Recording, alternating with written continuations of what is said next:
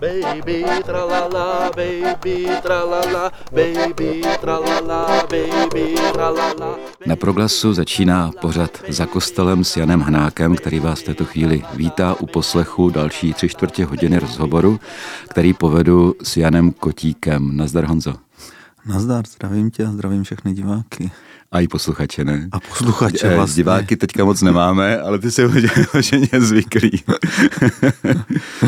Eh, Jan Kotík je kněz, jsi kněz a jsi taky stavební inženýr. Už jsme tě tady taky jednou za kostelem měli a bavili jsme se vůbec o tvém životě, o tvých kořenech a, a, a tak dále a tak dále. A trochu jsme se taky dotkli jednoho projektu, který, eh, řekl bych, zaujímá podstatnou část tvého života a to je projekt Ifakara, tedy projekt, který jako realizuješ ještě s jedním knězem, hlavně tedy otcem Norbertem v tanzánské farnosti Mpanga v Africe. Můžeš nám to přiblížit? Ano, mám úplně ze široká začít. Uh, začít podstatnou část, no. Uh, podstatnou část ne, ale je pravda, že vlastně ten projekt uh, začal už v roce 2012, takže už to trvá nějakých 13. rok, kdy v roce 2012 jsme tam byli poprvé u něj. A tak to je 11. rok, ne? 11. Nebo 12. No. možná. Dobře, tak 13. to bude brzo. A teď chystáme vlastně hm, na rok 24, tak počítám, že už jo, vlastně jo, jo, po 12. Jo, jo. tam nějak pojedem, nebo ještě jsem tam byl jednou v létě, takže po 13. ale tak je to eh, vlastně pomoc v jedné konkrétní farnosti Panga, kde působí otec Norbert Kalimangasi, spolužák eh, ze studií, kdy jsme bydleli společně na jedné koleji, české koleji Nepomučenům. Tam jsme se seznámili ano. v Římě, ano, přesně tak. Jak se mimochodem stane, že se na českou kolej dostane tanzánský kněz? No tak stane se to tak, že Česká kolej má velké kapacity a málo studentů českých, eh, ať už bohoslovců nebo kněží, tak potřebuje kapacity vyplnit a bere studenty ze zahraničí, z jiných zemí, takže jsou tam Tanzánci, byli tam Nigeríci, byl tam student z Trinidadu a Tobago a, a další prostě. A to už tehdy te, eh, jste si řekli, to je ale zajímavé, mohli bychom, bychom eh, jak si stvořit nějakou česko- či moravsko-tanzánskou spolupráci? Ne, ne, ne, tehdy jsme si jenom řekli, že se třeba někdy navštívíme, no a tak se to tak stalo. V tom roce 2012, my jsme tam měli eh, s kamarády na Kilimanjaro a na návštěvu, no a, a od té návštěvy se začalo odvíjet naše pomoc. No já musím říct, jak tě znám, tak ty jsi člověk, který jako k práci rozhodně e, nemá daleko, myslím tím i manuální práci, takzvaně ti nesmrdí. a e, vy jste vlastně začali takovým budováním, dalo by se říct, traktorové stanice, jestli to můžu správně takhle nazvat, no prostě si zařídil to, že se pár traktorů postupně dostalo do Tanzánie a já musím prozradit, že jsme tam spolu předloni byli a bylo úžasné vidět, že jedna z prvních věcí, co se začala dělat po přivítání, bylo, že si šel s ostatními opravovat traktor. Jo. A trvalo to docela dlouho. Teď v podstatě je to, teď už máš cestovní horečku, bych řekl skoro, protože zase po roce v zimě, leden, únor tam obvykle trávíš nějakou partičku, něco se tam prostě dělá a teď, teď si tedy těsně před tím odletem. Uh, už se těšíš?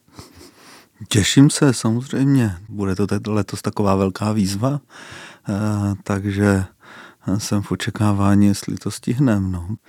Uh, protože letos nás čeká velký projekt výstavby střechy na kuchyň a jídelnu, což je docela velká stavba protože stavíme tam jídelnu pro školu, kde, kde je cílem, aby bylo asi 160 žáků, takže, takže docela velká, velká jídelna a, a čeká nás dost práce. No. No vlastně eh, to bych rád dneska hlavně otevřel. Já myslím, že ke traktorům a dalším zajímavostem se ještě dostaneme, ale velký projekt, který spolu s Norbertem eh, realizujete a s dalšími lidmi samozřejmě, je projekt eh, střední školy nebo učňáku, nebo jak bych to nazval, ve farnosti Panga. Je potřeba říct, že to je venkovská farnost, kde moc turismu není, tam vlastně není žádný turismus a, a turista se tam v podstatě nedostane, takže ty lidi žijí takovým, řekněme, tradičním způsobem života.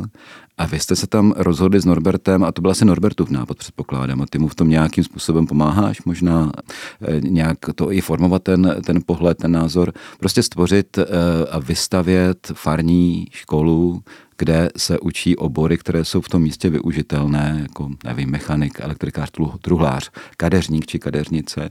Eh, proč zrovna tohle? Tak byl to velký sen pana faráře Norberta, a jeho tehdejšího kaplana, otce Dota.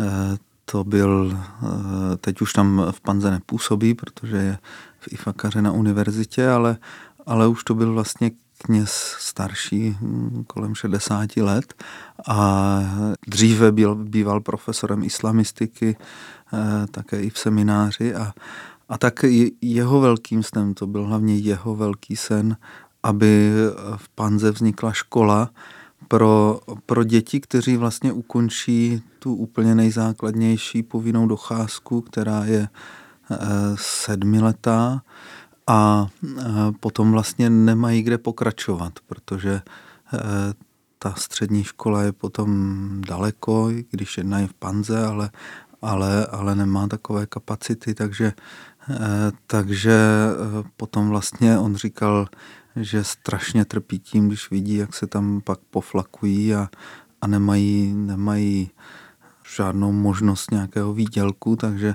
takže to byla hlavní motivace otce Norberta a jeho kaplana otce Dota, aby tam vznikla škola a aby mladí měli nějaké uplatnění. Takže tak to, eh, tak to, to eh, začalo a, a v roce 2017 eh, jsme se dohodli, že, že eh, tu školu, oni už o tom mluvili další dobu, ale, ale v roce 2017 jsme si nějak plácli, že to začneme podporovat a od té doby tam postupně eh, dochází k výstavbě tříd, laboratoře, ubytovny pro studenty, protože to je internátní škola No a teďka jedna z těch věcí, která se teď staví, tak to je právě ta kuchyň a jídelna. Postavme střechu eh, školní jídelny a školní kuchyně. Přesně tak. To se teď no. bude dít a eh, přímo fyzicky, ale samozřejmě jsou na to taky potřeba nějaké peníze,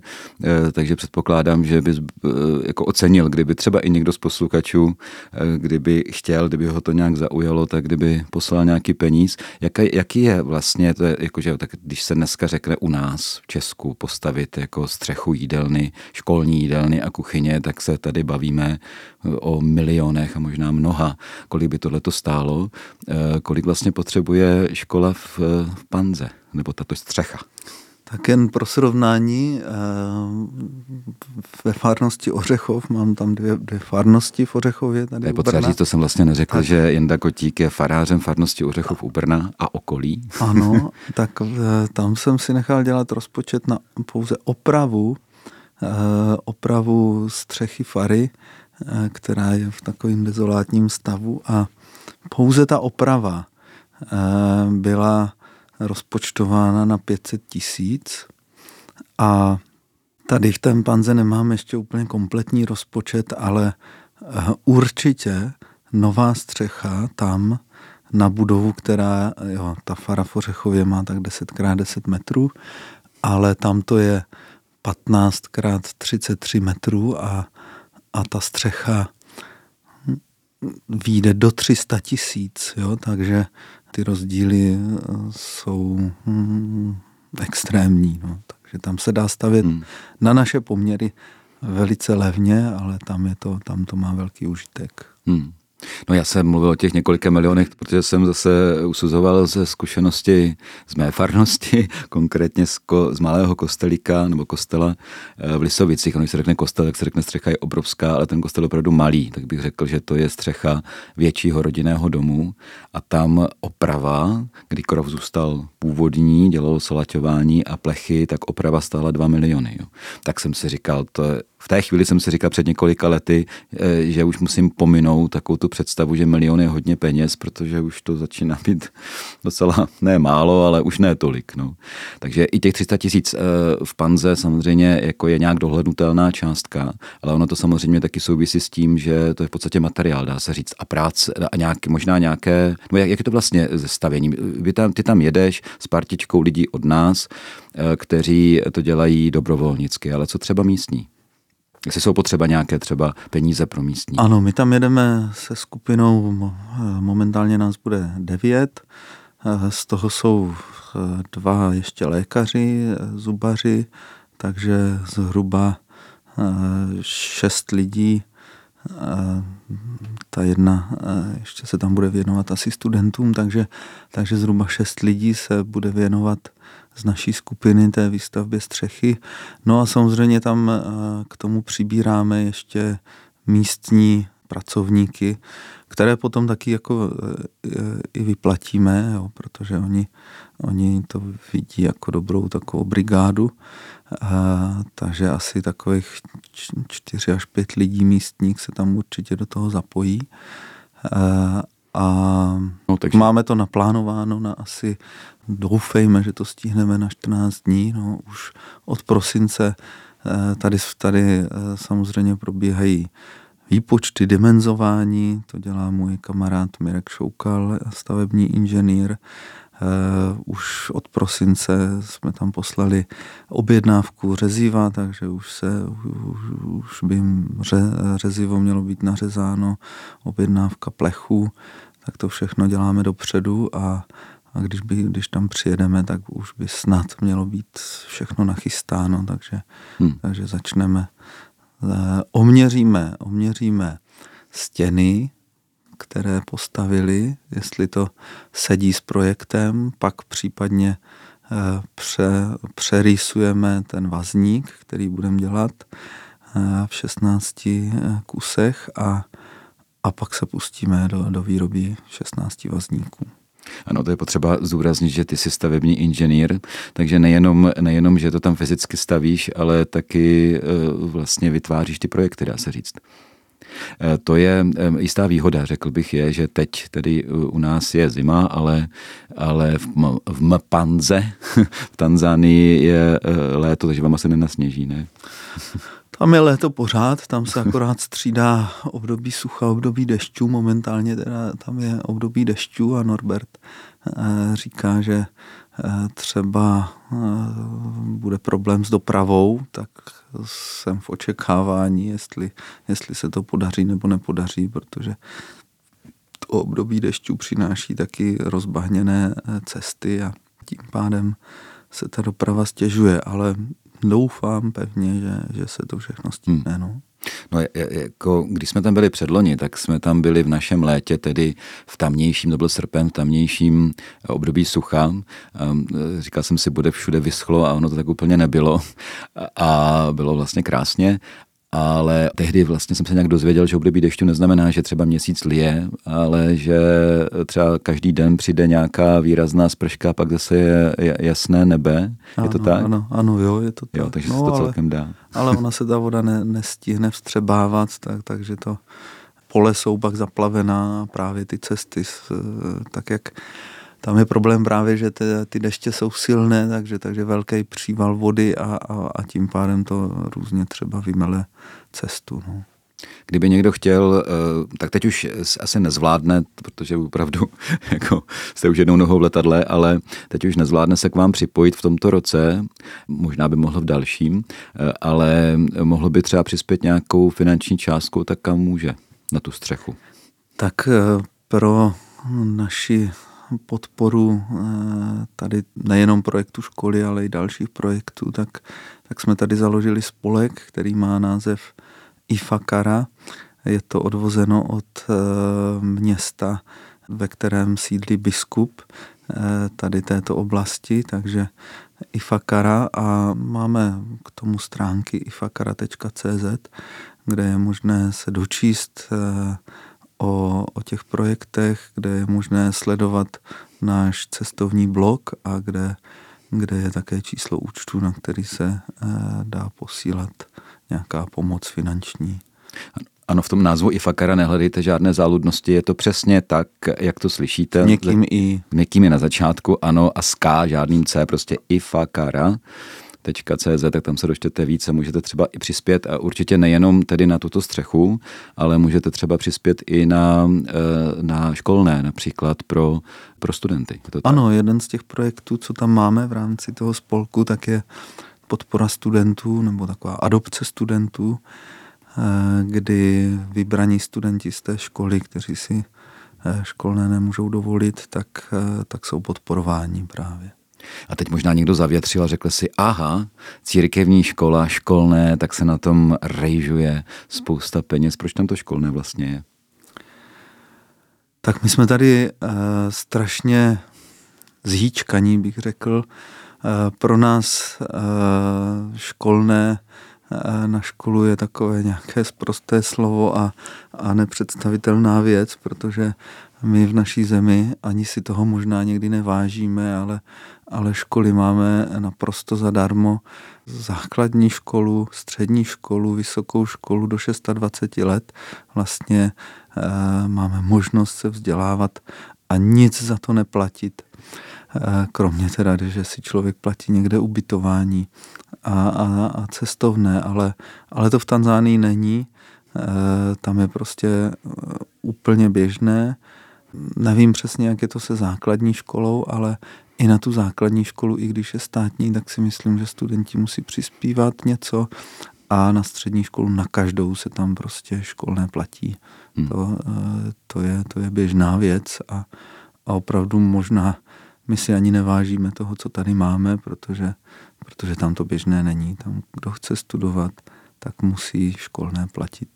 A co se z toho platí, z toho školného? V tom školném je eh, platba na školu, to znamená na učitele, eh, na eh, různé poplatky za zkoušky, které se musí tam platit, pak na různé studijní pomůcky, potřeby, pak je tam platba za ubytování, protože to je internátní škola a platba za jídlo, za stravu.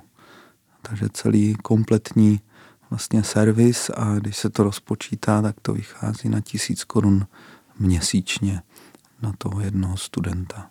Mm, takže 10 tisíc na školní rok, 12 tisíc na celý rok. Jo, to je docela na, na, na nás malá částka relativně, eh, samozřejmě na místní určitě ne. No já myslím, že by, když už jsme u těch peněz, by bylo docela na místě říct jednu věc eh, a to je to, že to mě teda velmi překvapilo, předloni, kdy jsem tam byl. A zvlášť, když člověk to slyší někdy ještě i dnes tady u nás, třeba mezi kněžími, že máme malé platy a podobně, eh, tak od, od své návštěvy Tanzánie těmto lidem říkám, a víte, jaký je plat Tanzánii kněze? Tak můžeš to říct, jaký je plat v Tanzánii kněze? No nula. Vůbec žádný. Vůbec žádný, tam kněží plat nedostávají. Tam vlastně žijí tak nějak z toho, co ta farnost eh, jim poskytne. No. No ale taky, eh, jako pochopil jsem minimálně tedy u Norberta eh, a ve farnosti Mpanga, Schválně říkám to Mpanga, protože si pamatuju, jsme, jsme tam přiletěli do Dar es Salamu, což je bývalé hlavní město a dodnes největší město vlastně Tanzánie, tak eh, tam jsme někomu z místních Tanzánců říkali, že jdeme do Mpangy bez to, no, do Mpangy dohromady vlastně. A on furt nevěděl, kde to je. A pak říkal, jo, Mpanga. tam je takový ten, že tam je ten ráz takový. No každopádně jako farář ve farnosti Mpanga přece jenom nějaký majetek má. Nejenom, že tam je kostel a fara, ale je tam nějaký pozemek, na kterém třeba i e, jsou postavené domy farníků, ale jsou tam i zemědělské pozemky nějaké a e, chápu to tak, že prostě jak moc je dobrý hospodář, tak tolik dokáže vydělat jak pro farnost, tak samozřejmě i proto, aby nějak jako i on rozumně nějak žil. Ano, s tím souvisí třeba právě to, že jsme tam přivezli traktory, protože farnost má nějaké zemědělské pozemky a ty musí nějak obdělávat ty pozemky poskytuje i pro tu školu, takže studenti tam pak eh, taky chodí tak eh, zvaně na brigádu, nebo my jsme chodili na zahrádky, obdělávali jsme, učili jsme se že jo, na základce pěstovat různé, eh, různou zeleninu, takže, takže oni taky v rámci, v rámci svého potom volného času tak, tak chodí na pole a ty traktory taky potom ta farnost i, i třeba pronajímá dalším zemědělcům, takže z toho třeba může žít. No a například třeba ten kaplan, otec Doto, tak aby měl nějaký příjem, tak si, tak si tam založil a vysadil banánovou plantáž, kterou tom obdělával, nějaká banány prodával. Což je taková pěkné. perlička. No. Ale ono to možná, ono by eh, pro mnohé posluchače to mohlo vypadat, že to je jednoduše exotika, že to si vůbec nedokáže představit, ale mě to tam hodně připomnělo něco, co jsem samozřejmě sám nezažil, ale to, co člověk si říká, že to u nás bylo taky, ještě dejme tomu v 19. století, nebo před tou velkou industrializací. To znamená, že lidi, eh, většina lidí pracovala zemědělsky, měli nějaká políčka nebo větší pole a jednoduše to, co vypěstovali, to měli a případně něco prodali a získali nějaký peníz, když potřebovali třeba koupit něco zase, co sami nemohli jako získat nebo nemohli to vypěstovat a podobně. Jo. Že vlastně tenhle ten systém funguje v té Tanzánii dodnes, nebo aspoň tady v té venkovské oblasti. Tam je zvláštní takový systém nebo vztah k půdě. Uh, veškerá půda, veškeré pozemky patří státu. A on vlastně, tam není soukromé vlastnictví pozemků. Hmm. Tam je pouze to, že existují nějaké smlouvy, třeba i víceleté, kdy vlastně eh, jsou ty pozemky propůjčeny někomu, eh, ať už organizaci nebo soukromníkům, lidem, jsou propůjčeny a on vlastně z nich platí daně a to je vlastně to nájemné jakési. A každý, každý vlastně obyvatel když eh, někde žije, tak, tak má od státu nárok na nějaké políčko, hmm. kterému, eh, kterým si on může zajistit svoje živobytí, takový to základní živobytí. Záleží potom na tom, eh, jak je snaživý, nebo jak třeba ta rodina velká je a jak, jak zvládá Eh, to políčko obdělávat a, a co si vydělat. Takže oni opravdu jsou závislí na, na zemědělství, ale jsou vlastně eh, soběstační. Ale, ale každý dostane nebo od státu eh, prostě má zajištěno, že, že nějaké živobytí prostě základní má tím, že mu stát poskytne ten pozemek. To se týká i farnosti. Ty farní pozemky jsou takhle jakože propůjčené státem? Ano, ano, a tam jsou nějaký dlouhodobý smlouvy, třeba stoletý nebo, nebo tak. To bylo vždycky, nebo to souviselo třeba, dejme tomu s tím, že od druhé poloviny 20. století tam byly nějaké socialistické vlády, nebo uh, to Nevím, nevím, jak to, s čím to souvisí, ale mě Norbert říkal, a to bych teda musel studovat, že to je vlastně možná systém přinesený uh, britskou britskou zprávou, ale to, to přesně nevím, jestli, mm, jestli tak to v Británii třeba taky je, ale on mi říkal, že, že ano, neověřoval jsem to, jak to je v Británii, ale, ale že to vlastně po první světové válce s Tanzánií měla ve zprávě Británie. Takže, takže takhle mi to vysvětloval. A, ale když teďka eh, tady eh, trpíme tím, že se tady rozšiřuje dálnice a, a tě, čekáme na to, než se nějaké nové dálnice postaví, tak tam díky tomuhle systému v té Tanzánii se takovéto problémy nevyskutují. Když vláda má peníze, tak řekne, podívejte se, musíte se tady odsaď vystěhovat, dáme vám třeba pozemek někde jinde, ale tady se bude stavit silnice. A ta silnice se prostě staví Ano, jako narážíš na, eh, na naši brněnskou situaci, ano. Kde, kde snad až do roku 2030 budeme zažívat jako permanentní zácpy, jako brutální, protože se rozšiřuje dálnice na několika kilometrech o jeden pruh z každé strany. Eh, no, na druhé straně, když tady tak trošku jako mám pocit, že básníš o, té, o tom, eh, je to v Tanzánii jednodušší, protože to vlastně patří státu, ale ono to samozřejmě v rukou nějakého oligarchy nebo diktátora, to může být velmi samozřejmě. efektivní nástroj útlaku lidí. No samozřejmě, no. No a to se konec konců může stát i s tím soukromým vlastnictvím, protože se to vyvlastní, že ano. To je pravda. Ale dost už od nějakého státního systému. Eh, jsme v pořadu za kostelem, povídáme si s Janem Kotíkem, nebo já, Jan Hanák si povídá tady s Janem Kotíkem eh, o projektu Ifakara v tanzánské farnosti Mpanga, kde se staví teď zrovna škola a teď zrovna střecha. Mimochodem, mě, mě to přijde docela dobré, že my se tady scházíme za kostelem jako symbolicky, že za kostelem se povídají různé věci, které se třeba v kostele úplně nepovídají a je dobré o nich mluvit. To je standardně taková hlavní náplň tohoto pořadu, ale tady se bavíme o škole, která se opravdu staví doslova za kostelem, tedy za kostelem eh, farnosti Panga. Já si vzpomínám na to, že když jsme eh, letěli předloni společně do Tanzánie, byli jsme jenom tři, protože to nebyla ta tradiční cesta v zimě, ale v létě, jeli jsme tam vlastně jako navíc, řeklo by, dalo by se říct, tak jsme letěli, ty jsi letěla si ty, letěla naše kamarádka Lenka Kamanová, letěl jsem já. A i tak to nebyla jenom tak jako návštěva, protože bylo potřeba přivést nějaké náhradní díly do traktoru, což bylo velmi vtipné, protože jsme tehdy letěli s, s leteckou společností Emirates, což je skutečně jako velmi kvalitní letecká společnost a taková trochu hogofogo taky svého druhu, ale umožňuje přes 40 kg zavazadel, eh, tak eh, jsme měli svůj kufr a krom toho ještě něco dalšího. Já konkrétně jsem vezl chladíš do traktoru jo, a bylo to docela vtipné, jak se tvářili jako ti různí bezpečnostní činitelé, jak to nazvat, prostě na těch letištích ve Vídni a potom v Dubaji a podobně, že jsme prostě vezli něco takového. Stává se to asi pravidelně, že?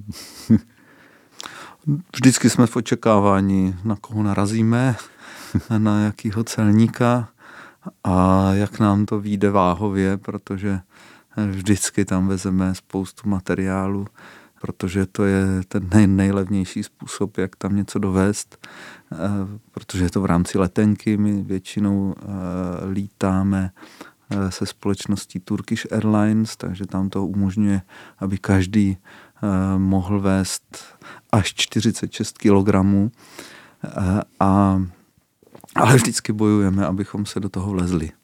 Jo. No ale Emirates to taky vlastně, to bylo podobné, to, to bylo, bylo podobné, to bylo no, podobné, no, ano. No, no, no. no nakonec jsme to dovezli, což bylo docela zábavné, co vezete teď? Teď povezem asi hodně spojovací materiál na střechu, Povezeme si tam hodně eh, nářadí, pily a kuvrtačky a kušroubováky a, eh, a pak asi povezeme i vstřikovací čerpadlo pro traktor. Eh, to ještě tam máme jeden traktor spravit takto. A vezeme, vezeme i čerpadlo na vodu, Eh, protože Norbert tam má eh, udělaný vrt 70 metrový a, a zatím ho nedokáže využívat.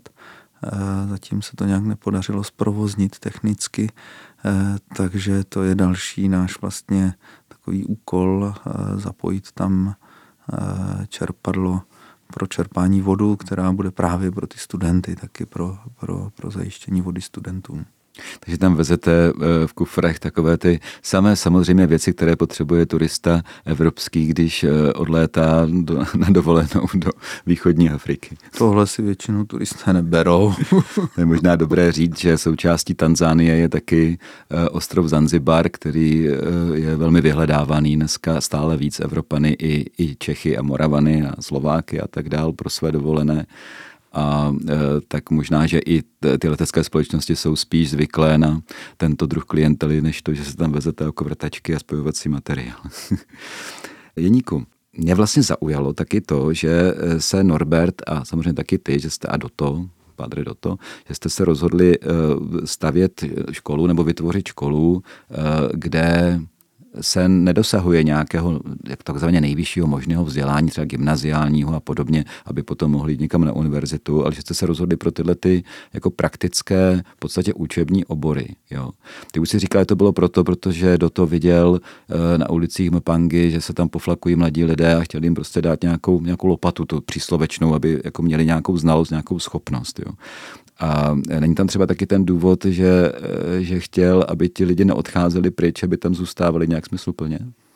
Určitě, určitě chtěl, aby se to prostě eh, to místo nějak rozvíjelo, jo? aby tam lidi zůstávali, aby, aby, aby se mohli živit a, a aby, aby tam byli zedníci, kteří budou stavět, aby tam byli tesaři, Eh, švadleny a, a tak dále. No.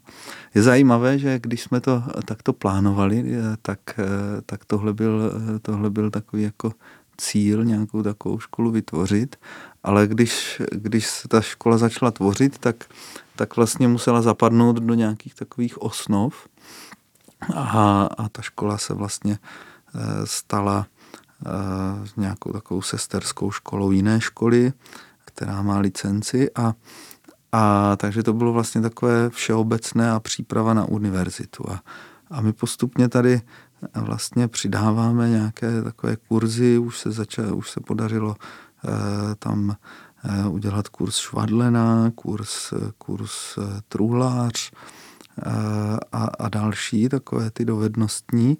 No a letos mi Norbert volal, že vlastně Eh, v celém eh, státním školství eh, se teď, teďka dochází k velké změně a že každá střední škola bude muset mít výstup nějakého praktického zaměření. Mm-hmm. Takže u každé školy tohle bude mít, tak, tak jsme si říkali tak nějak jako potěšeně, že jsme napřed před tím státem. No, no. To, je, to, to je rozhodně dobrá zpráva. Ale mě tam taky zaujala jedna věc, jo, že ta, ta, takováhle pomoc ze strany nás bohatých, toho bohatého severu vůči Africe, může být, mít takovou tu podobu, že prostě přijedou ti bohatí Evropani, nalijou tam nějakou spoustu peněz, tváří se blahoskloně a očekávají nějaké pěkné poděkování. A tady se to odehrává jinak. Tady aspoň teda bylo úplně zjevné. Jo. Měl jsem ten pocit, že je to opravdu partiácký přístup, že i ti lidi místní, nejenom Norbert, ale i ti jeho farníci vlastně nás tam berou. Ano, tak jsme mzungu, jsme bílí, což tam samozřejmě uh, furt ještě hraje nějakou roli. Řekl bych, že je jasný, že nejsme úplně stejní, ale ale měl jsem pocit, že, že nás tam berou a hlavně díky tobě jako, jako součást toho společenství. Je to tak? Vnímáš to tak? No ano, no tak jezdíme tam opakovaně, takže už se s mnohými známe a, a místní prostě ví, že tam, že tam vždycky teďka v tom lednu, že o posledních 10-12 let přijedeme a už s tím počítají, takže no berou třeba... nás tam tak jako, ano, berou nás tam už jako známí, no. A není to třeba i prostě právě i tím, že jednoduše přijedeš a vrneš se ke traktoru a dva dny tam jsi v mouru s ostatními a prostě spravuješ ten traktor? Jo, možná, možná, možná je to tím, no.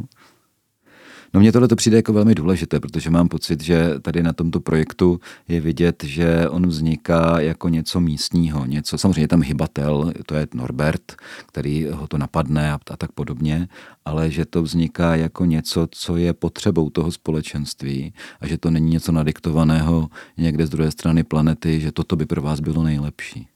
Přesně tak, no a na tom třeba ztroskotají mnohý mnohý ty charitativní projekty, protože my máme různé představy, které by mohly fungovat a ono tam pak v místě nefunguje. Jo? Norbert mi ukazoval, tam je dispenzář a což je teda eh, jako ordinace eh, lékařská eh, pro místní a, říkal, no tady z jedné takové pomoci tady přišlo spoustu, spoustu takových jako chodítek, pro starý lidi, ale eh, když se podíváš tady na ty naše eh, cesty, silnice a tak, tak ty jsou tady prostě nevyužitelný. Jo? Hmm. A, a takže to, ta znalost místních a to, a to, že to vlastně vychází od těch místních, tak to je podle mě velice důležitý. No.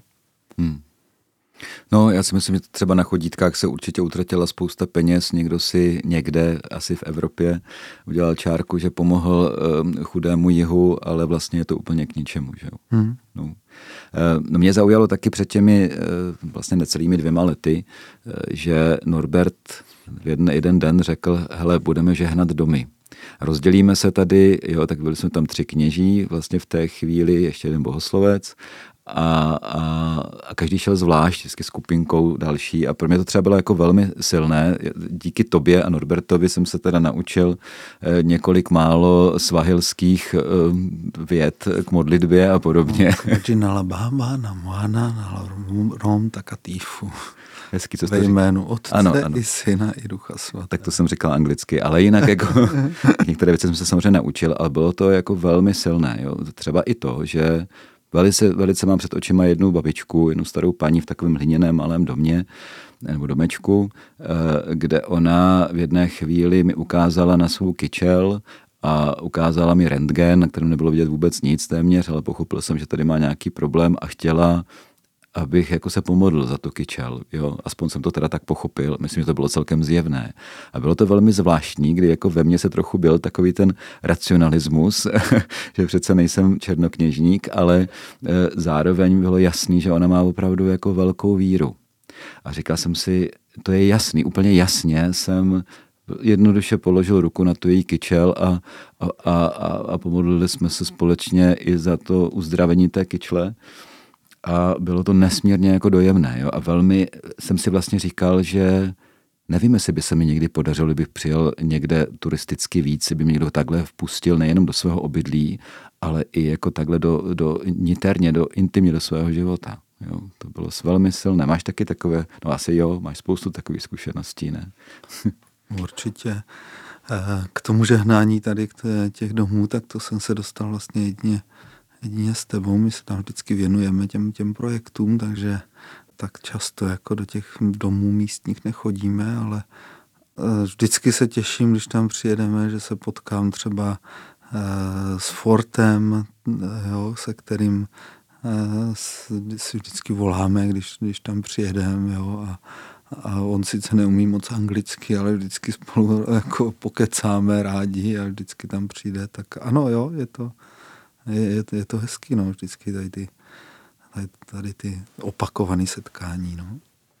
Mimochodem, ještě když se eh, k závěru toho našeho povídání vrátím k té škole, jaké jsou tam vlastně teďka obory?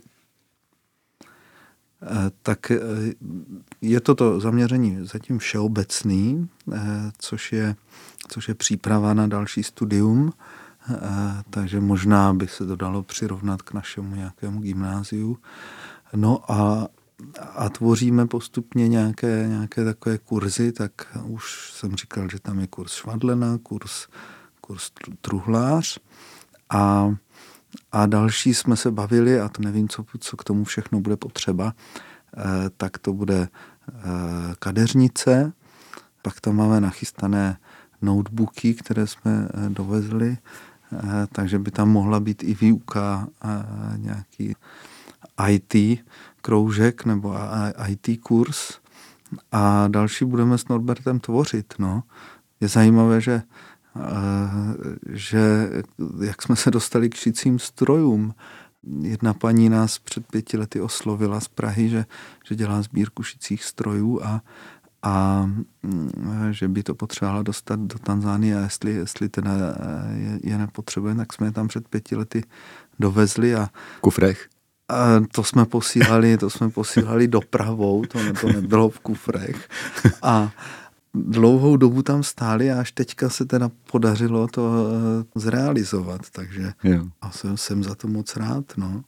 No, mně přišlo vlastně dobré teď, jak jsi zmínil ty počítače a to IT, že pokud někdo třeba Tanzánii nezná nebo tuhle tu východní Afriku, tak eh, je dobré říct, že ano, že žijí eh, velmi tradičním způsobem života v těch venkovských oblastech, ale neznamená to, že tam samozřejmě eh, žijí jako ve svých dávných krojích a podobně, žijí současným způsobem života. Možná je zajímavé i to, jak jsme se o tom tehdy bavili, že přeskočili dobu telefonu ze šňurou, ta tam prostě nikdy nedospěla do těchto oblastí, ale samozřejmě telefony eh, bezdrátové, tedy jako mobilní telefony, používají celkem běžně.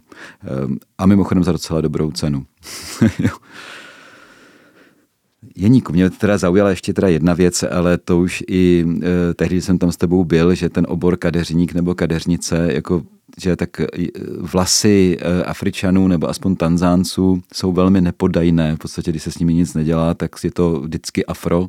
Takže buď se tedy ostříhají na, úplně nakrátko, kde se to dá nějakým způsobem udržovat, a nebo se dělají takové ty komplikované copánky, což asi je možná ta hlavní jako schopnost těch kadeřnic, ne?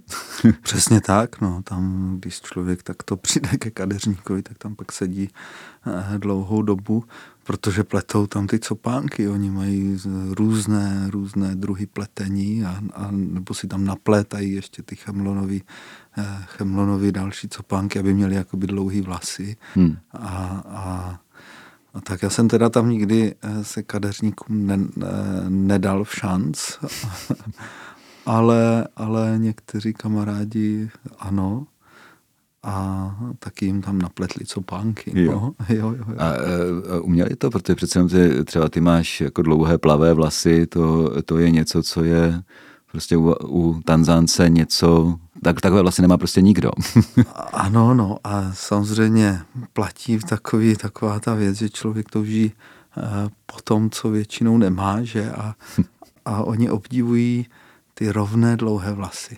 Oni mm-hmm. vždycky přijdou uh, šáhnout, jo, a to je jejich touha, mít rovné dlouhé vlasy. No. A u nás se touží potom mít třeba uh, kudrnaté vlasy nebo dredy. nebo dredy, no. to složitě dělá na těch plavých vlasech. Tak jo, Jeníku, děkuji moc krát za to naše spočinutí tady vlastně těsně před tím odletem do Tanzánie, do farnosti Mpanga.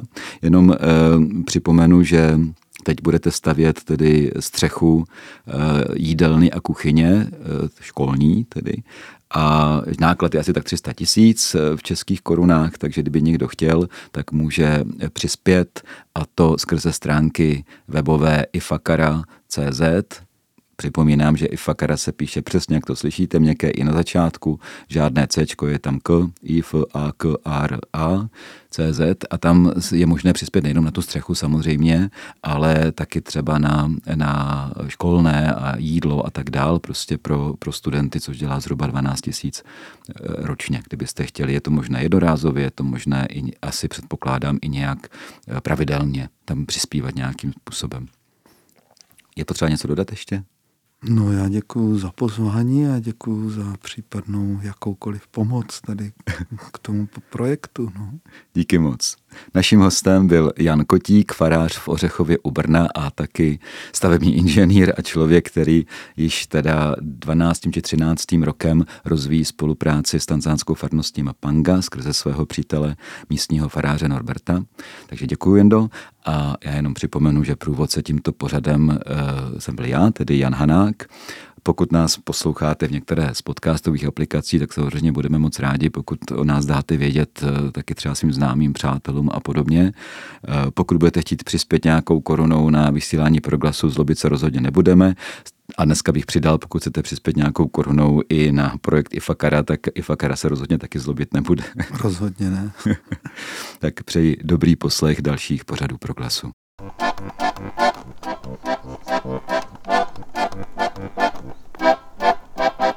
Ite, misa est. Jděte s Pánem Bohem.